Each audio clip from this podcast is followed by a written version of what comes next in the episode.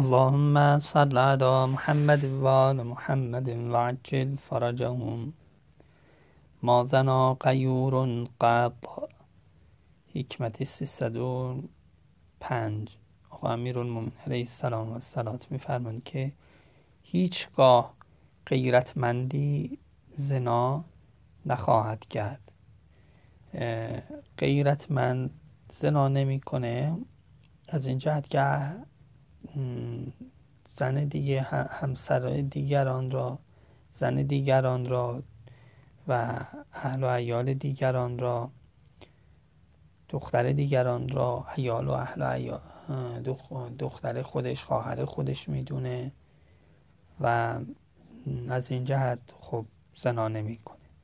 یا از این جهت که فرمودن که هر کسی معاذ الله این عمل شنی رو انجام بده بچه هاش یا تو نسلش یک کسی از با بچه های خودش این کار را الله خواهند کرد. پس از این جهت نستی که این کار نمیشه. یا از این جهتی که کلا این صفت غیرت نه از جهت عواقبش که ما الان گفتیم. نه مطلقا یه حالتیه که باعث میشه نزدیک این کار نشه غیرت این حالت رو میاره. حکمت بعد میفرمان کفا بالعجل حارسا. کافیه از جهت حارس بودن و نگهبان بودن عجل.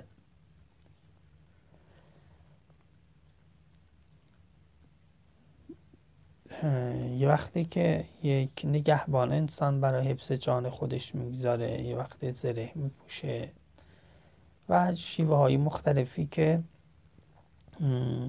حراست از شخص ایجاد میشه افراد استعمال می‌کنن. ولی المومنین سلام فرمان برای حراست از یک شخص عجل کافیه. که قنبر دنبال امیرالمومنین می‌رفتن که خواستن حضرت را خوارج ترور نکنن حضرت فرمودن برگرد. وای به حال تو تو می‌خوای من از اهل زمین حفاظت کنی یا اهل از اهل آسمان می‌خوای من حفاظت بکنی؟ و کفا بالعجل حارسا کافیه به از جهت نگهبان حارس بودنه امروز هم که مسئولین در حراست رفتن و باعث شده دور از دسترس مردم بشن حالا یه مقدارش ممکنه اوقلایی باشه ولی بیش از اندازه که باعث جدایی مردم اون از مردم شده و دور دسترس از دسترس دور شدن خوب نیست. امیرالمومنین با اینکه در اون شرایط خیلی سخت بود که خوارج می‌خواستن حضرت رو ترور کنن حتی قبر حضرت رو هم مخفی کردن که او معاذ الله خطر این معنا بود که بخوان به قبر حضرت جسارت کنن. ولی حضرت اون شرایط حتی بدون زره می‌رفتن بیرون یا بین دو تا لشکر بدون نگهبان بدون زره می‌رفتن شبها خیلی راحت می‌رفتن بیرون و حرفشون این بود کفا بالعجله حارسا. حکمت بعد 307 میفرمان ینام الرجل علل علی السکل فلا ینام علی الحرب؟ ینام الرجل علی السکل ولا ینام علی الحرب. انسان بر مصیبت فرزن از دست داده میخوابه ولی بر حرب و خطر جنگ خوابش نمی‌بره. بعضی ها اینو معنی کردن که انسان بر خطر فقد مال خوابش نمی‌بره ولی بر فقد از بچه از دست دادن خوابش می‌بره.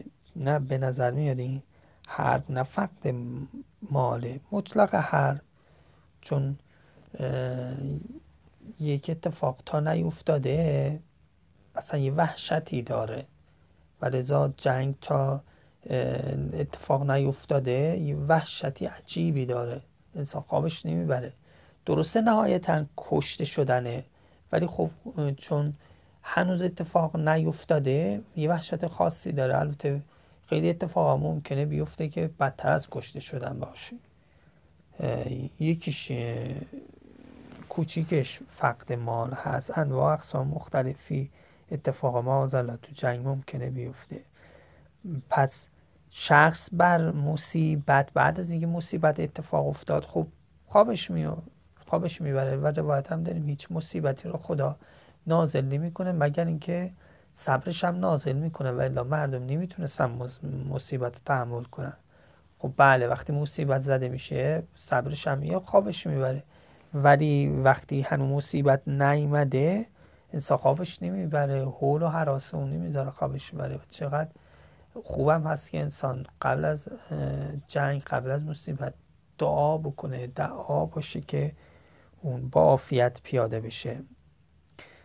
این حس روحی روانی هم داره که حتی تو قیامت هم روایت داریم که وقتی خیلی مردم منتظر میمونند و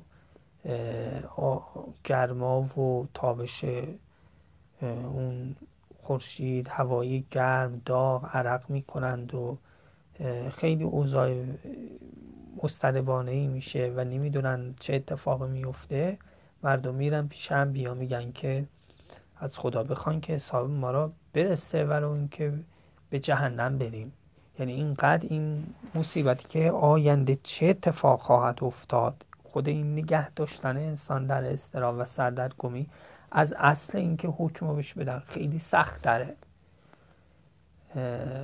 همین که تو عرف میگن که مرگ یه بار شیونم یه بار. ولی اگه نشه انسان ها استخوان در زخم نگه دارن. این خیلی وحشتناک داره. میگم در قیامت هم حتی میرن از خدا می‌خوان که ولو به جهنم بریم. ما رو حساب کتابمون رسیدگی بشه. اینجوری در این فشار سردرگمی و بلا و عرصات قیامت و اینکه آینده چه خواهد شد ما رو اینجوری نگه نداریم و لذا حضرت فرمودن ینام الرجل علی السوق بر مصیبت واقع شده فرد ولو فرزن از دست داده باشه شخص خوابش می‌بره ولی بر مصیبت جنگ که قرار جنگ بشه یا حتی جنگ هست و تنور جنگ داغه انسان خوابش نمی‌بره.